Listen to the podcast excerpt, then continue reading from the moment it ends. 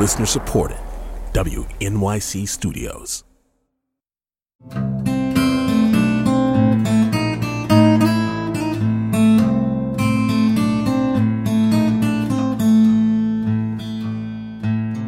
From newsounds.org and the studios of WNYC in New York, this is Soundcheck, our series of live performances and interviews. I'm John Schaefer, and this is another of our series drawn from the 2022 New York Guitar Festival, a collaboration, an annual collaboration between New Sounds and the New York Guitar Festival, founded by myself and David Spelman back in 1999.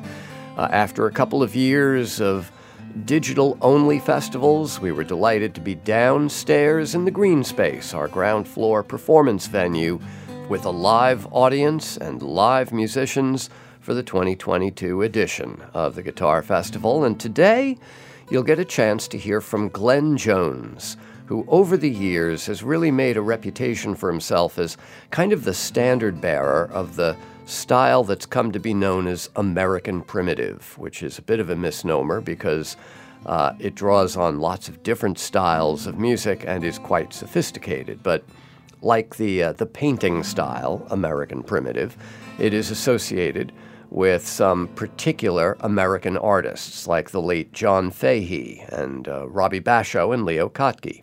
So Glenn Jones, uh, like them, performs in open tunings, draws on country blues, folk music, perhaps elements of bluegrass, certainly storytelling. And uh, Glenn performed for us some tracks from his latest album called Vade Mecum, Go With Me.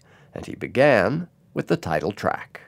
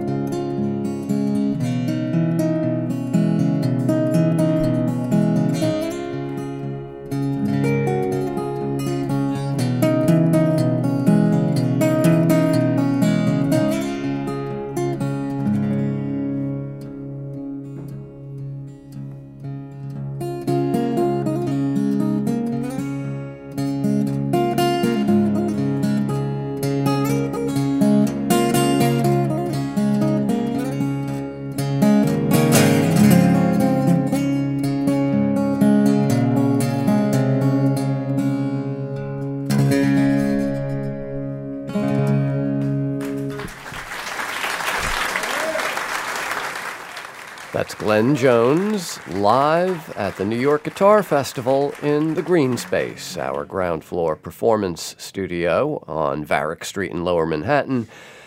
And the title track from his latest album, Vade Mecum, is how he pronounces it. Uh, that would have gotten me in big trouble back in high school Latin, where we were taught that in classical Latin, the V is pronounced like a W, so it should be Vade Mecum. But Glenn says Vade Mecum. Either way, it means go with me. It's his record. I'll defer to his pronunciation for now.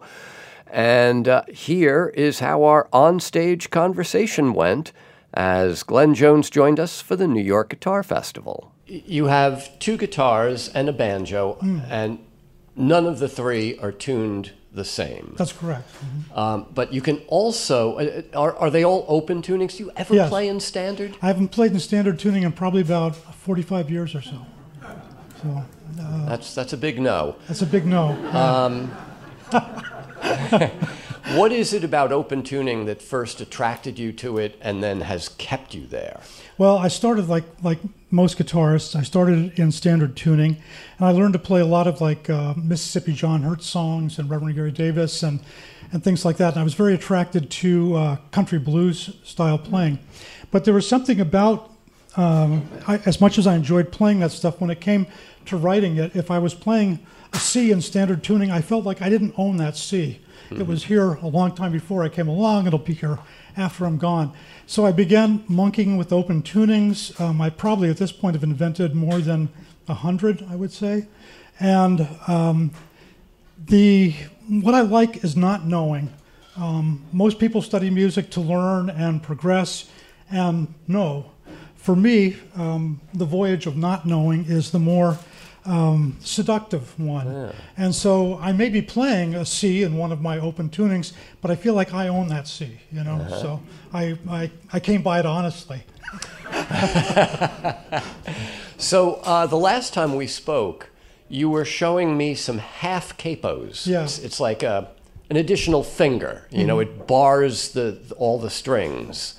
So the idea of a half capo that only presses down on, say, three of the strings, mm-hmm. that presents certain technical challenges, but also gives you still more opportunities. Yeah, it's like not only open tunings, but then also uh, screwing up the open tunings as a way to, uh, I don't know, put more hurdles in front of myself. Uh, it wasn't like that was the challenge initially. I was playing in a rock band called Cul-de-sac, and we were playing all open tuning songs. And this was before I saw Sonic Youth and realized it was okay to have 60 guitars on stage, all in different tunings. And um, so I would be retuning between songs, and the rest of the band would be like, oh man, you know, we're losing our audience, we're, we're losing the flow. So I had this idea, it's like, well, if I just barred some of the strings, I could still play the full strings on the top. It was strictly a technical thing that I was overcoming, not musical at all. But once I started uh, hacksawing capos uh, into pieces, um, I discovered that um, what I didn't think, of course, was that, oh, yeah, you change the scale, you change everything else, you don't just change the physical thing. And um, it became an aid to writing. Um, but yeah, it's just a, it's just a way to uh, find a path. And finding a path, taking that journey, and bringing the listener along with him, that's what Glenn Jones is all about with this record called Vade Mecum. Go with me. So let's go back to the stage of the greene space and hear the rest of his set. I played down in in, uh, in Brooklyn in December of 2019, and I had no idea when I did that show that I was basically going to be uh, locked away for the next um, three years. um,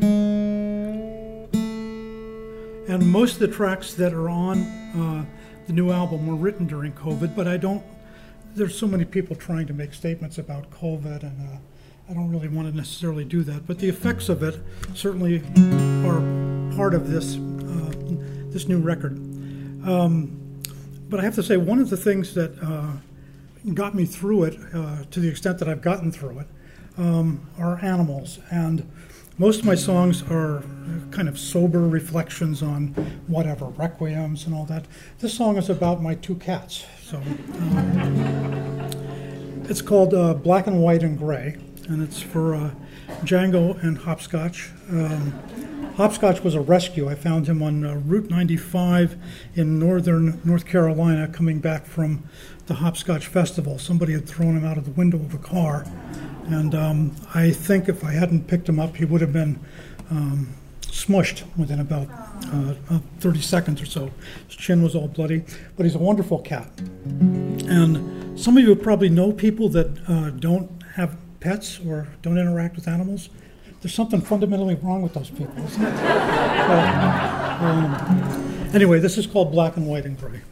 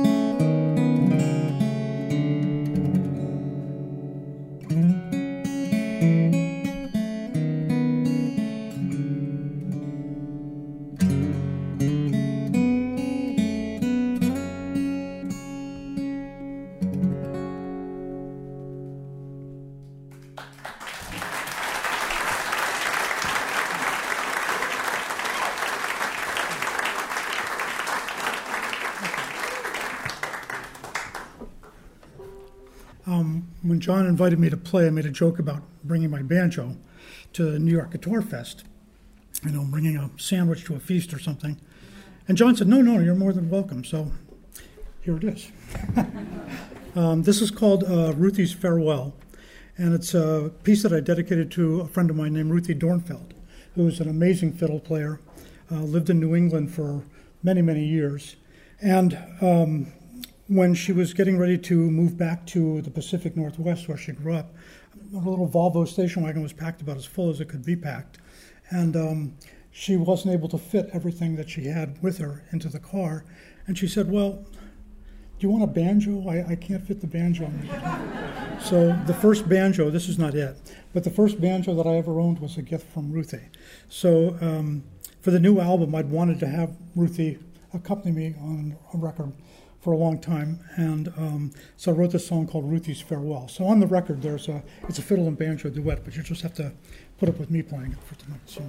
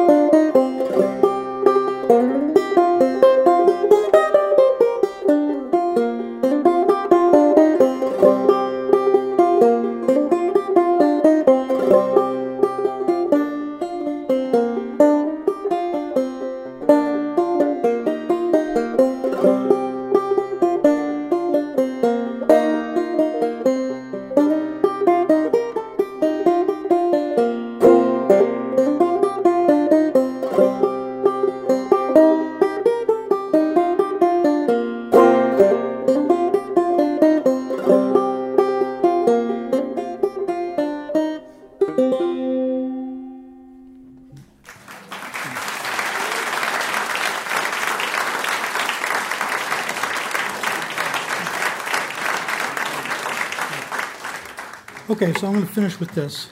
Um, I started uh, going to college in Richmond, Virginia in 1971.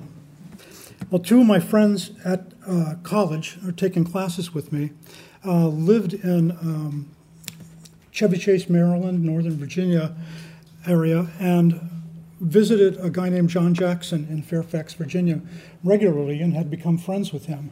And they said, Well, you know, if you're into this music, you should really come check this guy out. He's great.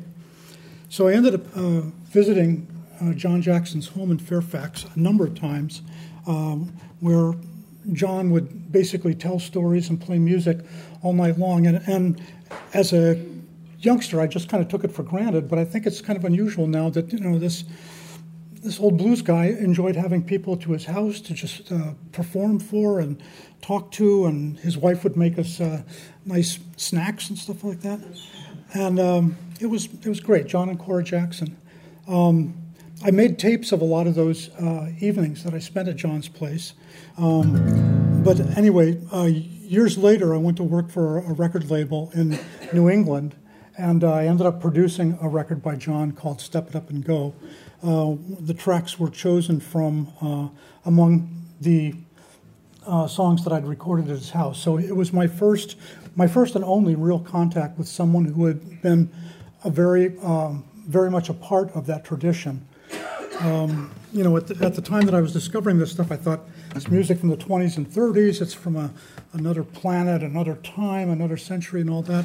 But there were living exponents of it uh, playing beautifully uh, then, and I was fortunate enough to, to, to meet and spend time with one of them. So anyway, I've been wanting to. Um, write a tribute to John. Uh, so this is called John Jackson of Fairfax, Virginia.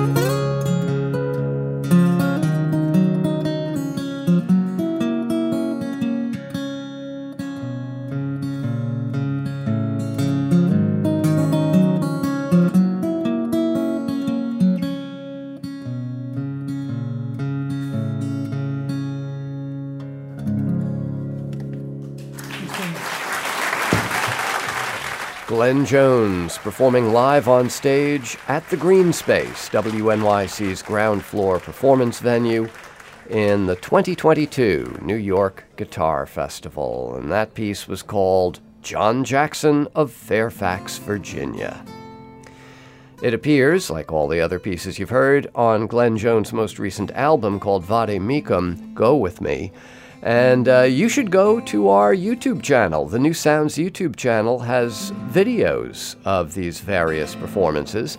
And if you'd like to see and hear the entire event, the New York Guitar Festival, four nights in the greene space, all of that is online and uh, you can check it out at thegreenespace.org. That's green with an E at the end. Thegreenespace.org for the full streaming audio and video of these Guitar Festival events. Our producers were Max Fine and Karen Havlick. As always, our technical director is Irene Trudel. My thanks to the staff of the Greene Space and you for listening. I'm John Schaefer. See you next time.